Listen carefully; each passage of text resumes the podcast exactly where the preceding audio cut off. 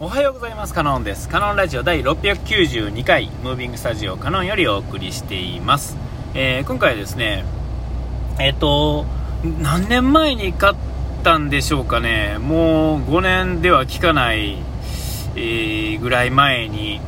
えっ、と本屋さんで見つけた20世紀少年っていう漫画の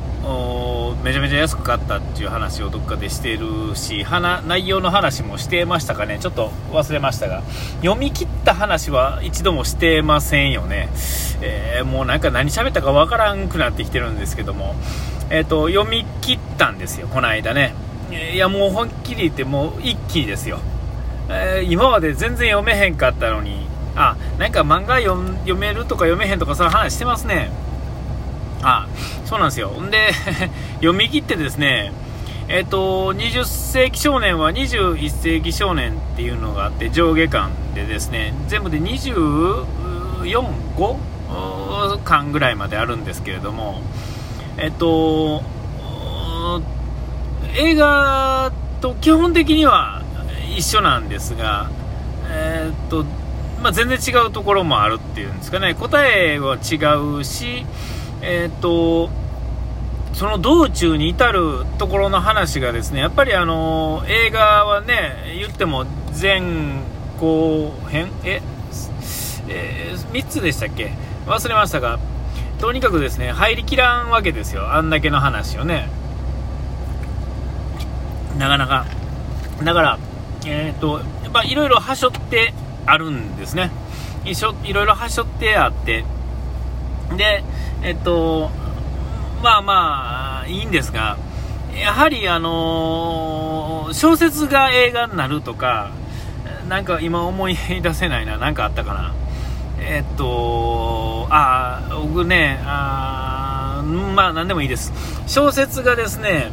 えー、小説ってどうですかね、300ページ足らずぐらいのちょっとしたね、えー、流行りのもの、えー、ですね、が、やっぱり2、3時間の間にはやっぱ入りきらんのですよね。で、どうしてもはしょったりとかって、この話もしてますね。うん。で、やっぱりですね、はしょってないところっていうんですかね、好きな作家さんの、えー、これに関しては漫画ですね、あのー、浦沢直樹っていう人のお話ですが、あの、好きな話とか面白い話っていうのはですね、っていうか好きな作家さんっていうのはやっぱりですね、ちょっとした細かいところとかがやっぱり好きなわけで、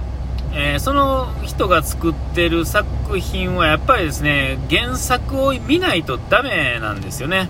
原作を見ないとやっぱり楽しみきれないっていうんですかね。映画は映画で、えー、っと、それを、えー、噛み砕いてその人が出した形でできることの中でやるっていう感じになるので、えっと、まあ、ちょっと無理があるっていう、作ってる本人ももうちょっとっていうところもあるでしょうし、で、えっと、いろんなかん、ね、できること、できひんところっていうのがあるんで、えその中での落としどころっていうところがあるんですが、えー、やっぱり原作があると、っぱり無理があって、で、まあ好きな作家さんの話やと、やっぱりその、原作を読んだ時に、やっぱりちょっとしたこととか、ちょっとしたそのお話の続き方っていうのが、やっぱりめちゃめちゃ重要でして、えっと、最初ですね、1巻2巻とかをもう数年前に読んだ時、読み始めた時に、やっぱり読み進められないんですよね。なんか知ってるから。ね、なんとなくを知ってるので、読みす、なんか、こうやな、ああやなとか思いながら見てるとですね、やっぱつまらないんですよ、進まないんですよ。で、全然進まへんくて、3巻ぐらいまで読んで、もうパタンと閉じてですね、で、もう長いことを放置されてたんですね。で、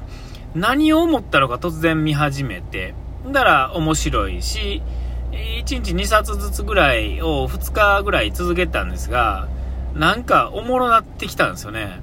映画と一緒なんですよ。一緒なんですけど、ちょっと細かいところがやっぱ全然違ってて、えそこにやっぱりあの、浦沢直樹がそこにあるんですよ。映画は、映画の監督さんとか脚本家とかいろんな人の色がついて、しかも、あのー、実写ですから、あれはあれで僕初めて見てあれを見てるんで、あっちのイメージがまずあったんですが、やっぱりですね、やっぱり好きな作家さんのやつはやっぱり原作ですよ。まあ、どこまで行っても原作です。もう絶対ですね。浦沢直樹と高橋留美子に関しては、やっぱりダメですわ。原作のあの漫画の絵と、ちょっとしたところ、ちょっとした動きっていうんですかね。やっぱりそこがですね、やっぱり重要なんですよ。めちゃめちゃ重要で。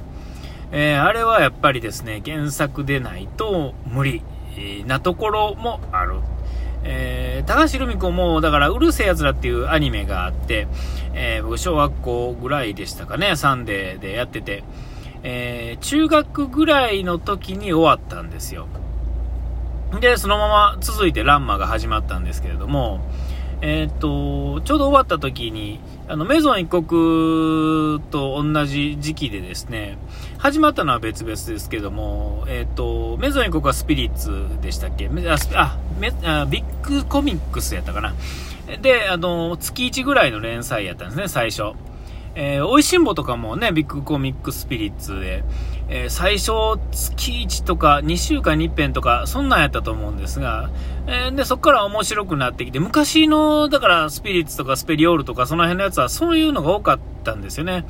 で、なんかまあ面白かったら続けようかみたいな、そういうノリやったんで、あの、週刊誌とはちょっとね、あ週刊誌の中でもその成人向けっていうんですか、ちょっと。ってやつはそういう漫画が多かったんですが、まああのね、少年誌は、あの、やっぱりきちっとね、基本的にはあったり、読み切りとか、そういう、基本一回連載されたらまあそのままっていう感じですけれども、えっ、と、そういう やつは多かったんですよ。何を言ってるんやって話ですけども。で、えー、そのまあ、20世紀少年に関してはまあ、あの原作があって、で、浦沢直樹がやっぱり原作がいいよねって話なんですけれども、えー、浦沢直樹に関して言うとですね、僕はやっぱり、えー、高橋留美子ずっと好きでですね、えー、読んでたんですが、やあのー、なんだ、えー、パイナップルアーミーじゃなくて、マスター・キートンっていうのがあって、マスター・キートンをちょこっと連載してる頃に、1巻2巻ぐらいの時に、えー、パイナップルアーミーっていう元々のね、話があって、えー、一番最初は、あのー、やっぱやわらっていうのがあるんですけれども、えー、その時にこう、パイナップルアーミーっていうやつがあって、その戦争ものですけれども、ジェド・ゴーシっていうね、主人公がいて、あれもかっこよかったんですが、えっ、と、まあ、本気なんですよ。その、本気って言ったらなんやけど、戦争もんっていうかですね、傭兵部隊の人たちの話ですね、ちょっと、ちょっとした。えー、それも大好きやったんですけど、その後にマスター・キートンっていう、のが、連載が始まってですね、えー、やわらも、まあ、良かったんですが、やっぱマスター・キートンがですね、やっぱ僕にとってはですね、もう史上最強の主人公なんですよ、未だに。えー、あの傭兵ですね、あのえー、んと、うだつの上がらない、えー、お父さんがですね、自分を鍛え直すために、あの、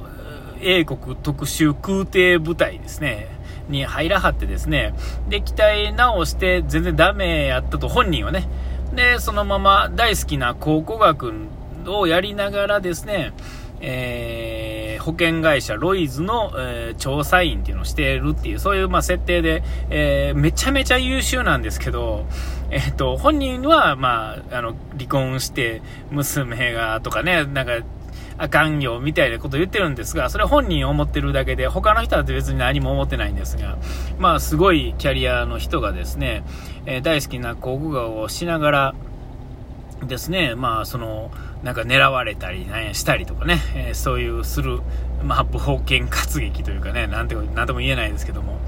えー、あのね、設定がまずめちゃめちゃいいんですよね。あの設定、あの、ああいう人になりたいっていうんですか。もう、僕にとっては何の好きも好きだらけな人なんですけど、僕にとってはこの、好きがないっていうのはこういうことなんですよね。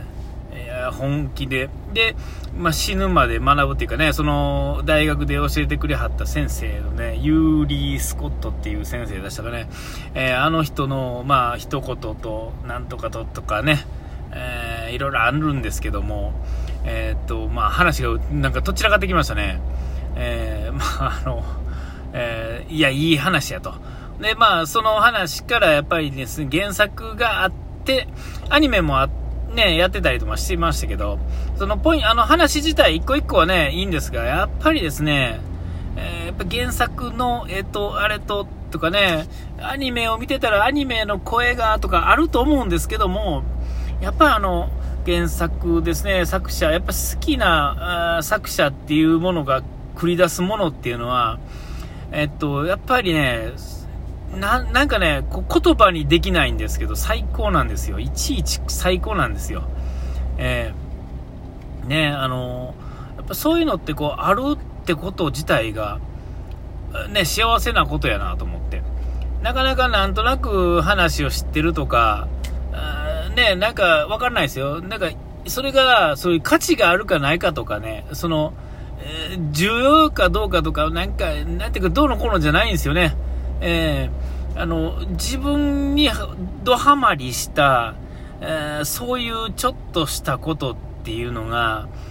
やっぱりその、原作によってやっぱり、原作、原作、そこなんですよ。すべてはそこなんだっていう話をね、あれうまいこと言えへんな。えー、まあとにかくですね、まあそんなことがあってですね、もう一気読みして、えー、もうめっちゃなんか納得したっていうか、なんで読今まで買っときながら読まなかったんだろうみたいな。えー、この後もですね、あのー、まだその後に書いてはるお話っていくつもあるんですが、全然読みき、読め、読めてないっていうかね、もうずっとなんか読まない、えー、なんか、老後の楽しみみたいに撮ってましたけども、やっぱりね、なんかのタイミングが合えば、まあ、ちょっとね、中古でもいいんで買って、えー、やっぱり好きな作家さんのね、やつは読みたいなっていうことをね、改めて思ったっていう、そういう話でしたかね、無理やり。えー、お時間来ました。ここまでのお相手はカノンでした。うがい手洗い忘れずに。ピース。